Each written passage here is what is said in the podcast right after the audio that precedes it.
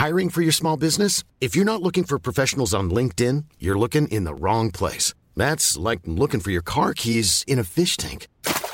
LinkedIn helps you hire professionals you can't find anywhere else, even those who aren't actively searching for a new job but might be open to the perfect role. In a given month, over 70% of LinkedIn users don't even visit other leading job sites. So start looking in the right place. With LinkedIn, you can hire professionals like a professional. Post your free job on linkedin.com slash people today. It's that time of the year. Your vacation is coming up. You can already hear the beach waves, feel the warm breeze, relax, and think about work. You really, really want it all to work out while you're away. Monday.com gives you and the team that peace of mind.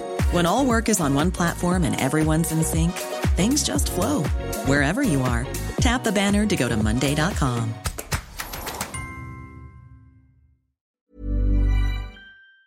Bonjour, c'est Jules Lavie pour Code Source, le podcast d'actualité du Parisien.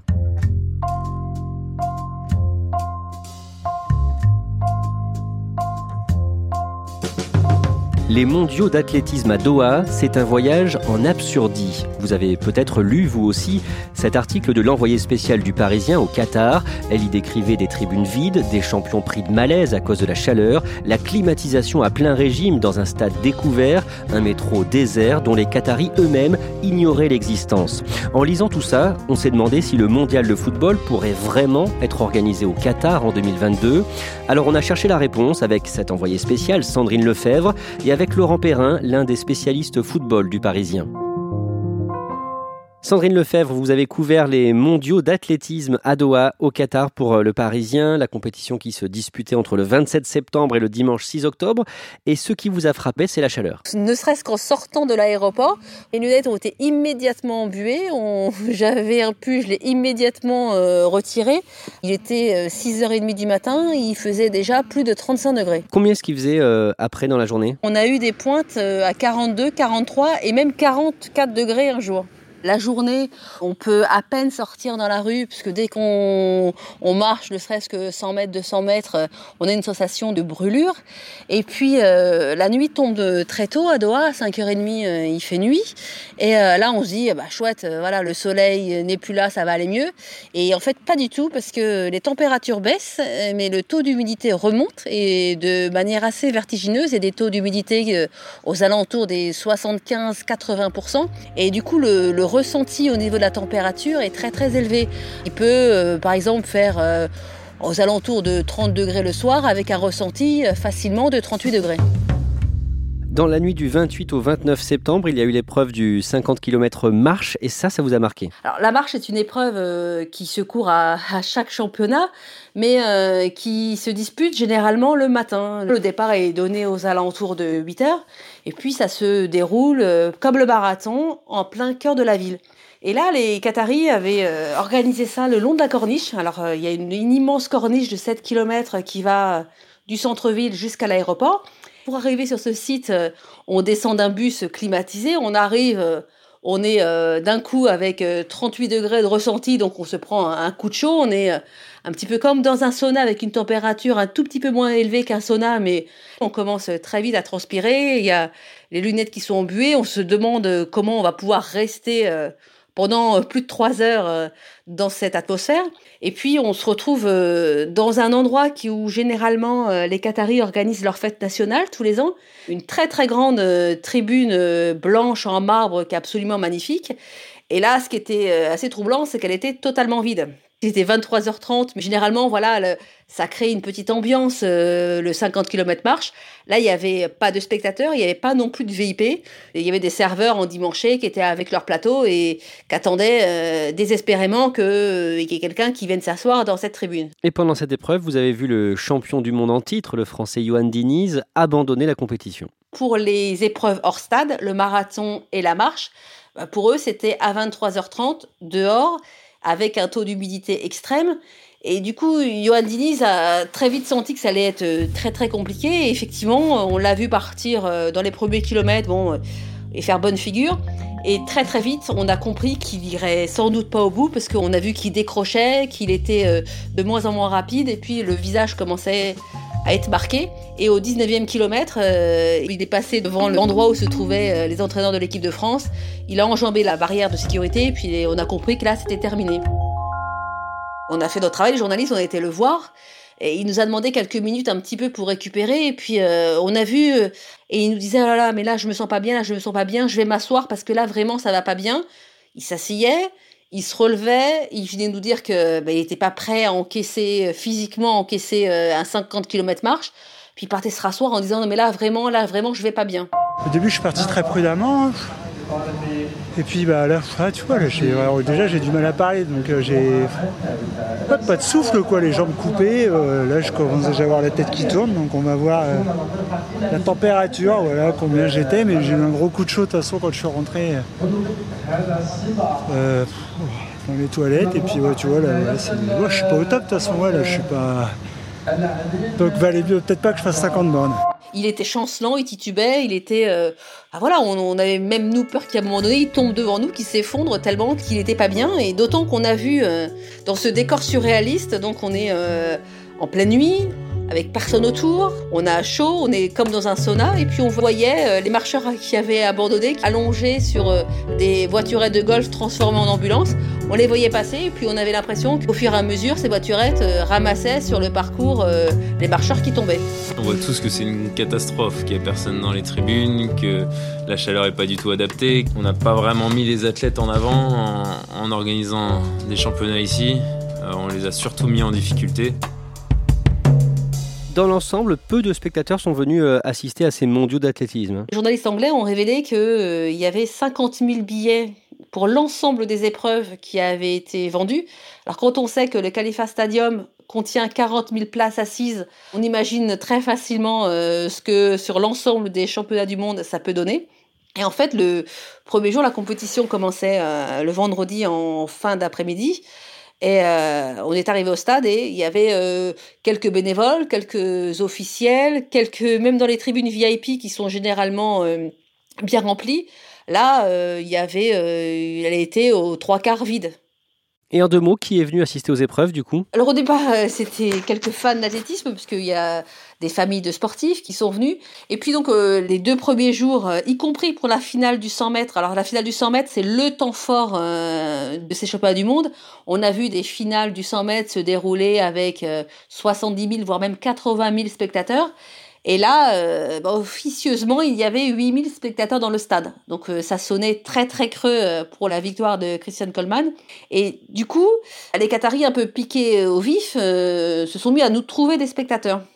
Et le lundi, on a vu des bus arriver par dizaines devant le stade et descendaient des groupes d'hommes donc il y avait des militaires, il y avait des étudiants, il y avait également des travailleurs pour que ça fasse bien au niveau des images euh, de retransmission euh, télé, on leur mettait des, t-shirts rouges, bleus, verts, jaunes et on les dispersait comme ça un petit peu euh, partout dans le stade.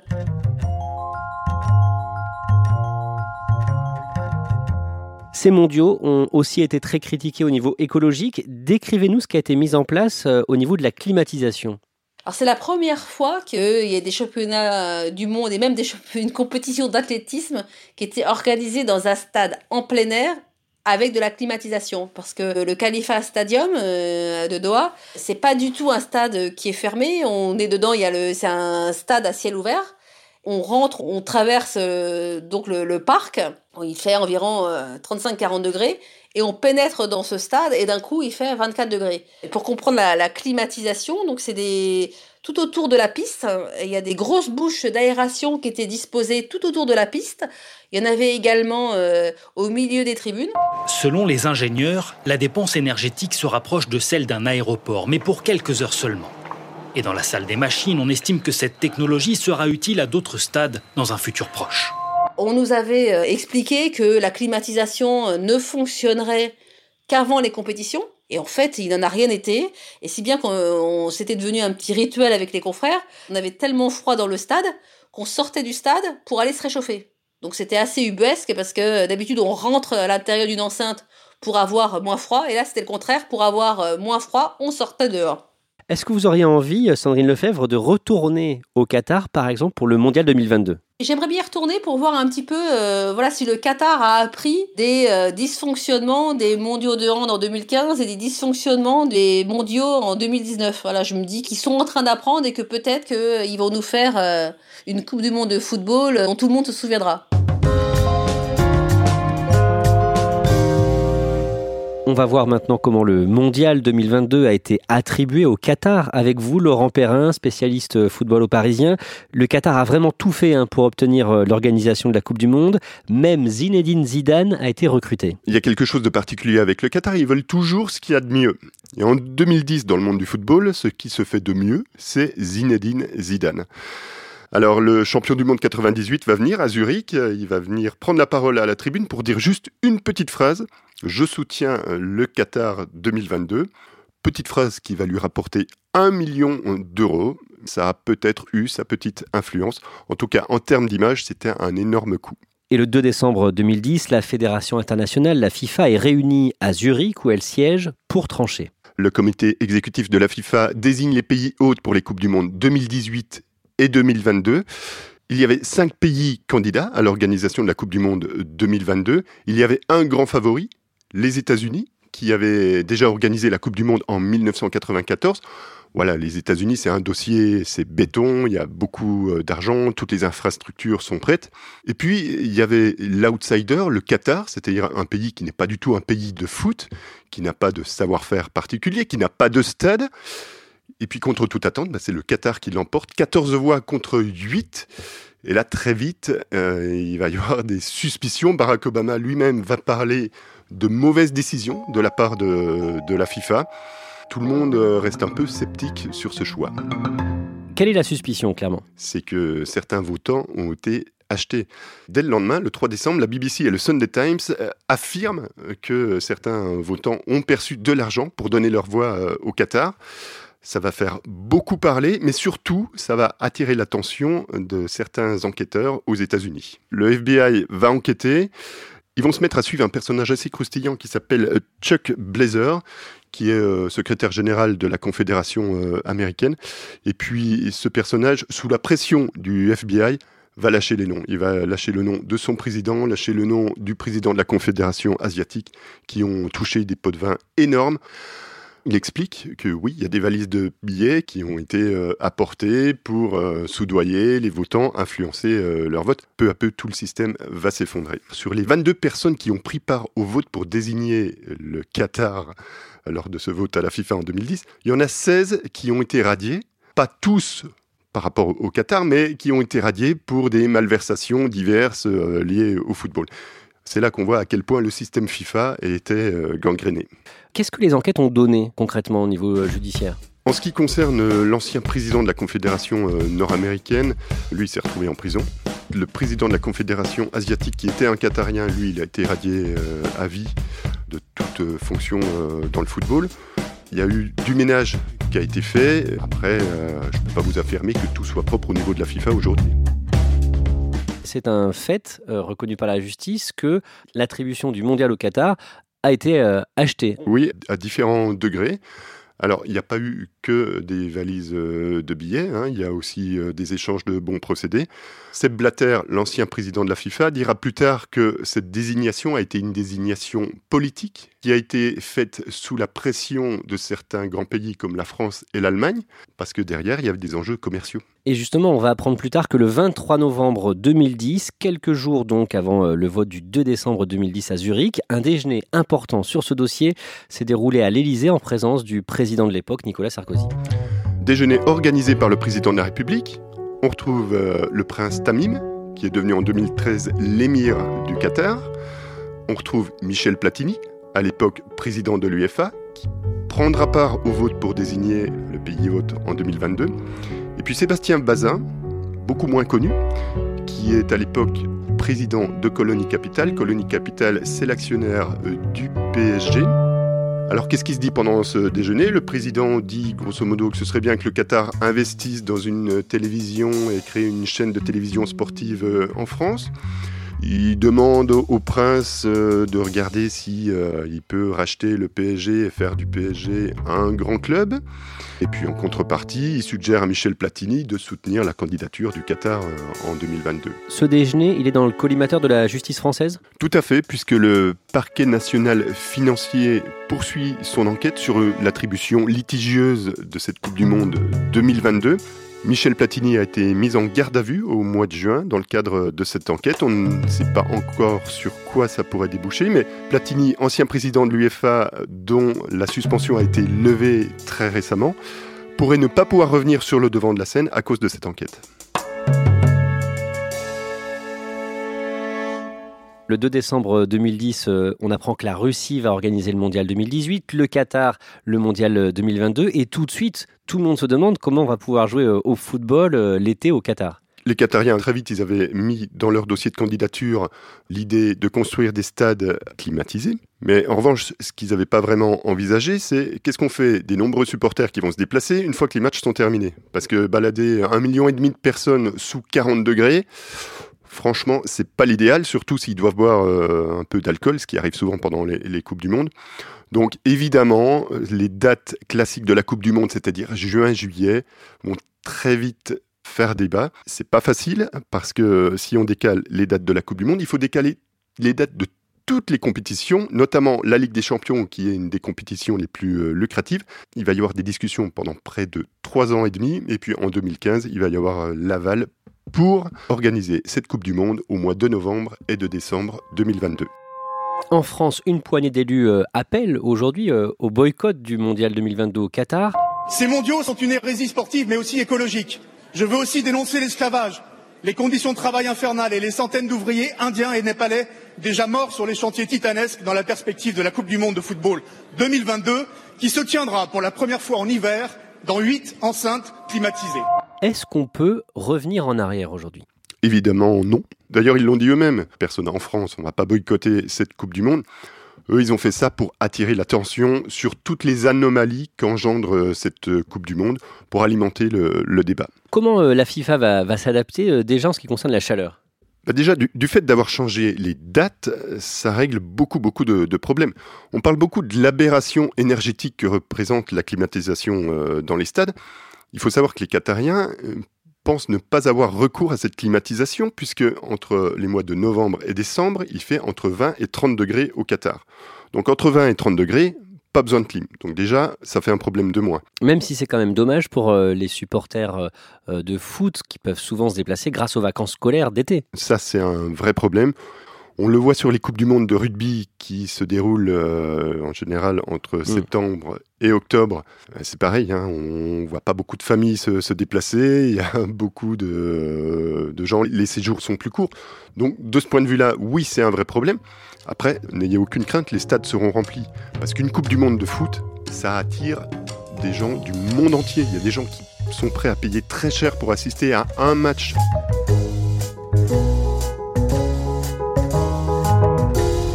Est-ce que les supporters de foot pourront boire euh, de l'alcool, même s'ils ne viennent pas que pour ça euh, Souvent, effectivement, ça, accompagne les, mondiaux?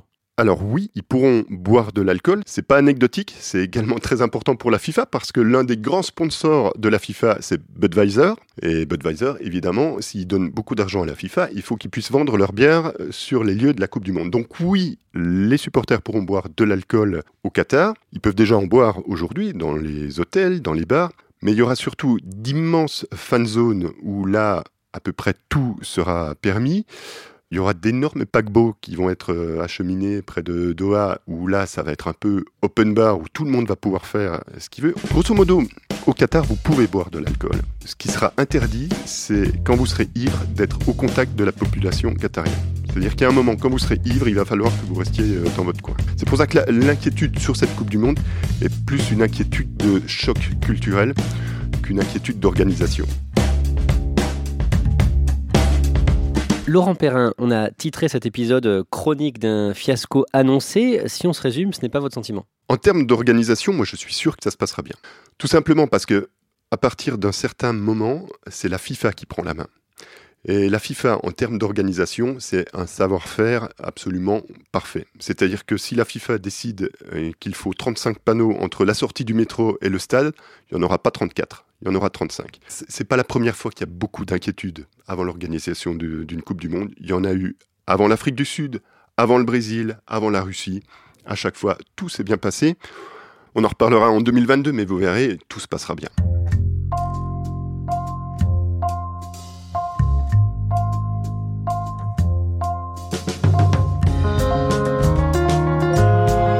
Merci à Sandrine Lefebvre et Laurent Perrin, dossier préparé et produit par Clara Garnier-Amouroux, réalisation Alexandre Ferreira. Code Source est le podcast d'actualité du Parisien, disponible sur leparisien.fr, toutes les applis de podcast, mais aussi Deezer et Spotify. Vous pouvez dialoguer avec nous par Twitter ou à l'adresse codesource at leparisien.fr.